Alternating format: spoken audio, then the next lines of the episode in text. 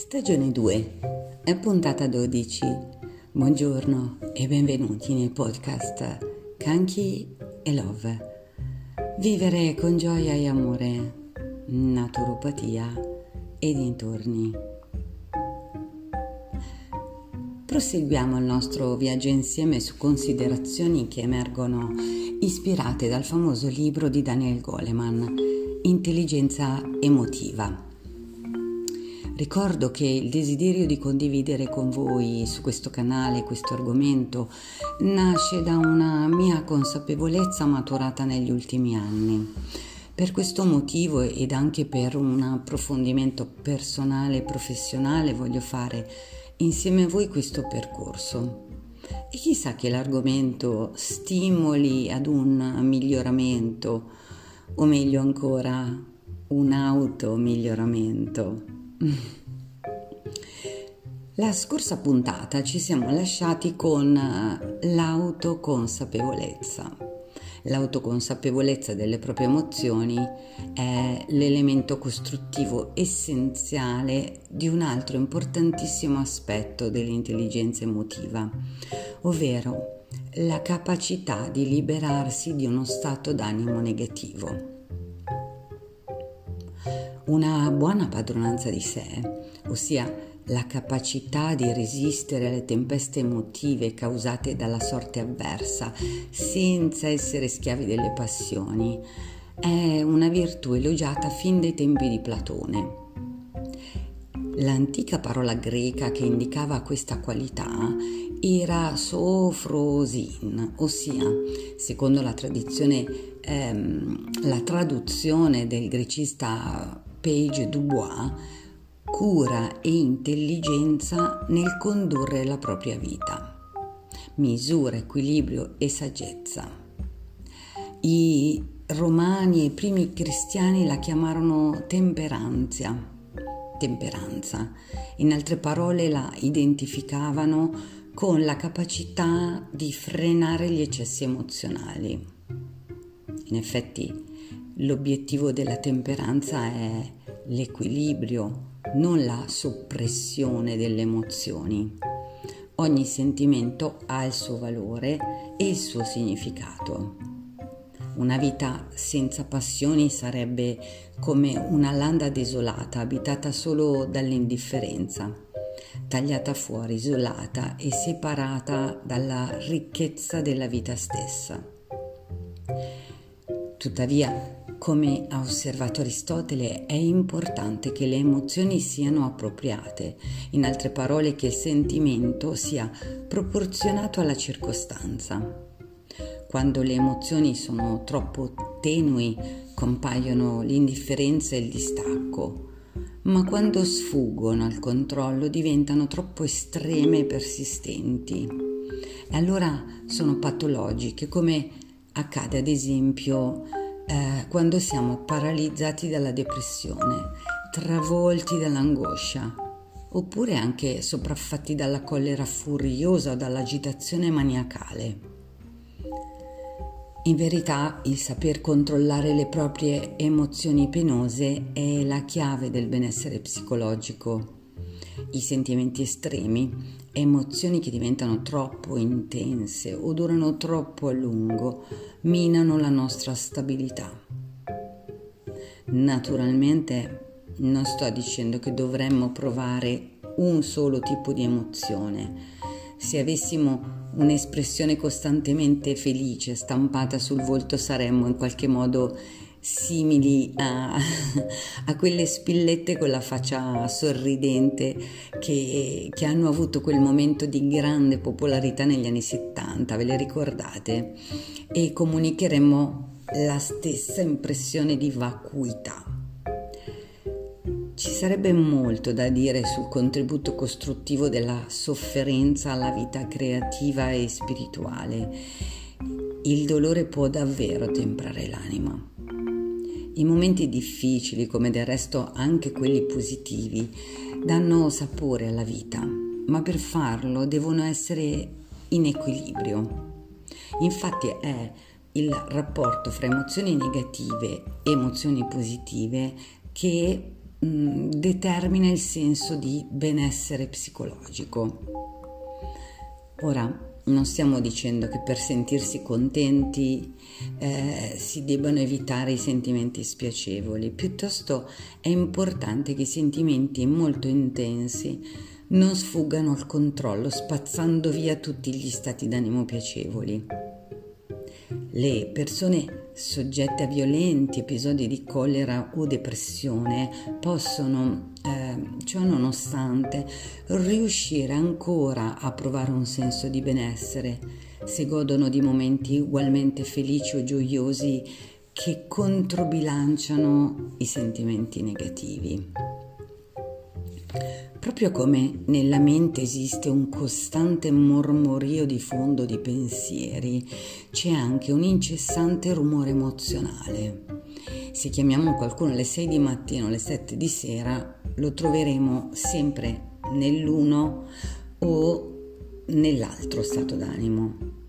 Naturalmente se si prendono due mattine qualsiasi, una persona può trovarsi in stati d'animo molto diversi ma quando si fa la media degli stati d'animo registrati nell'arco di intere settimane o anche di mesi, essi tendono a riflettere il senso di benessere generale di quella persona. Emerge così che nella maggior parte degli individui i sentimenti di estrema intensità sono relativamente rari e che la, mag- la, maggioranza di noi è compresa sotto questo aspetto in una grigia mediocrità animata solo da leggeri sussulti, una sorta di montagne russe emozionali. Ciò nonostante, il controllo delle proprie emozioni è come un lavoro a tempo pieno. Molte delle nostre azioni, eh, soprattutto nel tempo libero, non sono altro che tentativi di controllare i nostri stati d'animo. Tutto, dalla lettura di un romanzo a guardare la televisione, dalla scelta delle nostre attività a quella degli amici, ebbene, tutto questo può essere un modo per sentirci meglio. L'arte di tranquillizzare confortare se stessi è una capacità fondamentale nella vita alcuni eh, teorici, scusate, alcuni ehm, teorici della psicoanalisi come Bowlby e Winnicott la considerano come uno degli strumenti psichici più essenziali. Secondo la loro, la loro, teoria, i bambini emozionalmente sani imparano a confortarsi da soli imitando le persone che si prendono normalmente cura di loro e diventando così meno vulnerabili alle tempeste scatenate dal cervello emozionale. Come abbiamo visto, la struttura delle connessioni cerebrali comporta che non possiamo assolutamente controllare in quale momento verremo travolti dalle emozioni, né quale emozione ci travolgerà. Tuttavia possiamo in una certa misura controllare la durata dell'emozione. Il problema non esiste nel caso in cui le emozioni che ci pervadono, eh, che sono la tristezza, la preoccupazione o la collera, siano all'acqua di rose. Normalmente questi stati in animo eh, si risolvono col tempo e con un poco di pazienza. Ma quando queste stesse emozioni sono molto intense e indugiano oltre misura, ecco che sfumano nei loro estremi corrispondenti, che sono sempre associati a sofferenza. Pensiamo all'ansia cronica, alla mm, collera incontrollabile e alla depressione. Nei casi più gravi e refrattari per attenuare questi stati d'animo sarà probabilmente necessario un trattamento farmacologico, la psicoterapia o entrambi questi tipi di intervento. In questi momenti anche il saper riconoscere quando l'emozione è troppo intensa e prolungata, perché la si possa dominare senza aiuto farmacologico, può essere un segno della capacità di operare un certo controllo. Ad esempio, due terzi di coloro che soffrono di depressione maniacale non sono mai stati curati. Tuttavia il litio e i farmaci più recenti possono interrompere quel ciclo caratteristico che vede ehm, l'alternarsi di fasi di depressione paralizzante a episodi maniacali, un ciclo in cui si, mm, mescolano esaltazione e grandiosità caotiche con irritazione e collera. Uno dei problemi di fondo nel caso di pazienti maniaco-depressivi è che spesso quando si trovano nella fase maniacale del ciclo essi hanno una tale fiducia in se stessi da essere convinti di non avere alcun bisogno di aiuto e questo nonostante le disastrose, disastrose decisioni che prendono. In disturbi emozionali di tale gravità il trattamento con psicofarmaci è un valido strumento per migliorare la qualità della vita. Ma quando si tratta di vincere gli stati d'animo negativi più comuni, ecco che ci troviamo a combattere con i nostri, eh, con i soli nostri mezzi, che purtroppo non sono sempre efficaci, almeno stando alla conclusione cui è giunta la dottoressa Thais, eh, psicologa della Case Western Reserve University. Lei chiese a più di 400 persone di entrambi i sessi quali strategie usassero per sfuggire agli stati d'animo negativi e in che misura esse si fossero rivelate efficaci. In linea di principio, eh, non tutti sono d'accordo nel mm, premettere che i sentimenti negativi andrebbero modificati.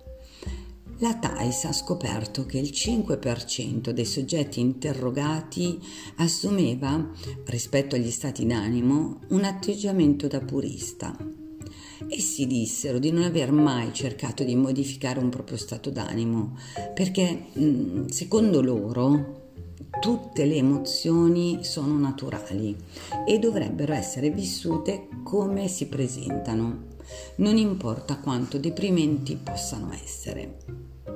Mm. Mm. Poi c'erano perfino quelli che cercavano regolarmente di calarsi in uno stato d'animo negativo per ragioni di ordine pratico. Eh, pensiamo esempio, ad esempio ai medici che dovevano assumere, eh, che devono assumere un aspetto di circostanza per poter dare cattive notizie ai loro pazienti o ai parenti, ehm, agli attivisti sociali che alimentano il, il loro risentimento contro l'ingiustizia per poterla combattere meglio. Eh, c'è stato perfino un giovane che, racconta, che ha raccontato eh, di fomentare la propria collera per aiutare fratello minore contro i compagni di gioco prepotenti. Alcune persone mostrarono di essere positivamente machiavelliche nel saper manipolare le proprie emozioni. Pensiamo ad esempio ai riscossori di crediti che eh, lavorano intenzionalmente sul, sul loro stato d'animo, cercando di portarlo verso la collera, in modo da essere i più duri possibili con i debitori. Ma a parte questo alimentare a bella posta emozioni spiacevoli, peraltro fenomeno alquanto raro ci dice Goleman, quasi tutti gli interrogati si lamentavano di essere alla mercé dei propri stati d'animo. Le diverse strategie adottate eh, per liberarsi delle emozioni negative erano decisamente varie. E voi quali strategie adottate? Di quale eh, orientamento di pensiero siete? Ho ancora una sorpresa per voi. A chi mi scriverà una mail a questo indirizzo canchi2020monica.gmail.com invierò gli esercizi per lo sviluppo della consapevolezza emotiva. Sono curiosa di sapere quali spunti, riflessioni, informazioni vi ho lasciato, se ve ne ho lasciati. Scrivetemelo nei commenti e grazie per avermi ascoltata fino alla fine. Volete aiutare questo podcast a, crescere? Allora pensate subito a un'amica o un amico a cui potrebbero interessare questi temi e invitateli ad iscriversi cliccando sulla campanella per condividere con loro questi contenuti. Vi invito inoltre a seguirmi sui miei canali social che trovate linkati in descrizione e lasciatemi un like di incoraggiamento. Su questo canale l'intento è la divulgazione di tecniche integrative per il vostro benessere. Se volete approfondire questi temi e rendere ancora più interessante questo podcast, scrivetemi le vostre domande a questa mail canchi2020monica.gmail.com È importante per me conoscere i vostri punti di vista, così da potervi offrire puntate sempre più interessanti. La puntata 13 uscirà prestissimo. Gioia e amore sempre a voi.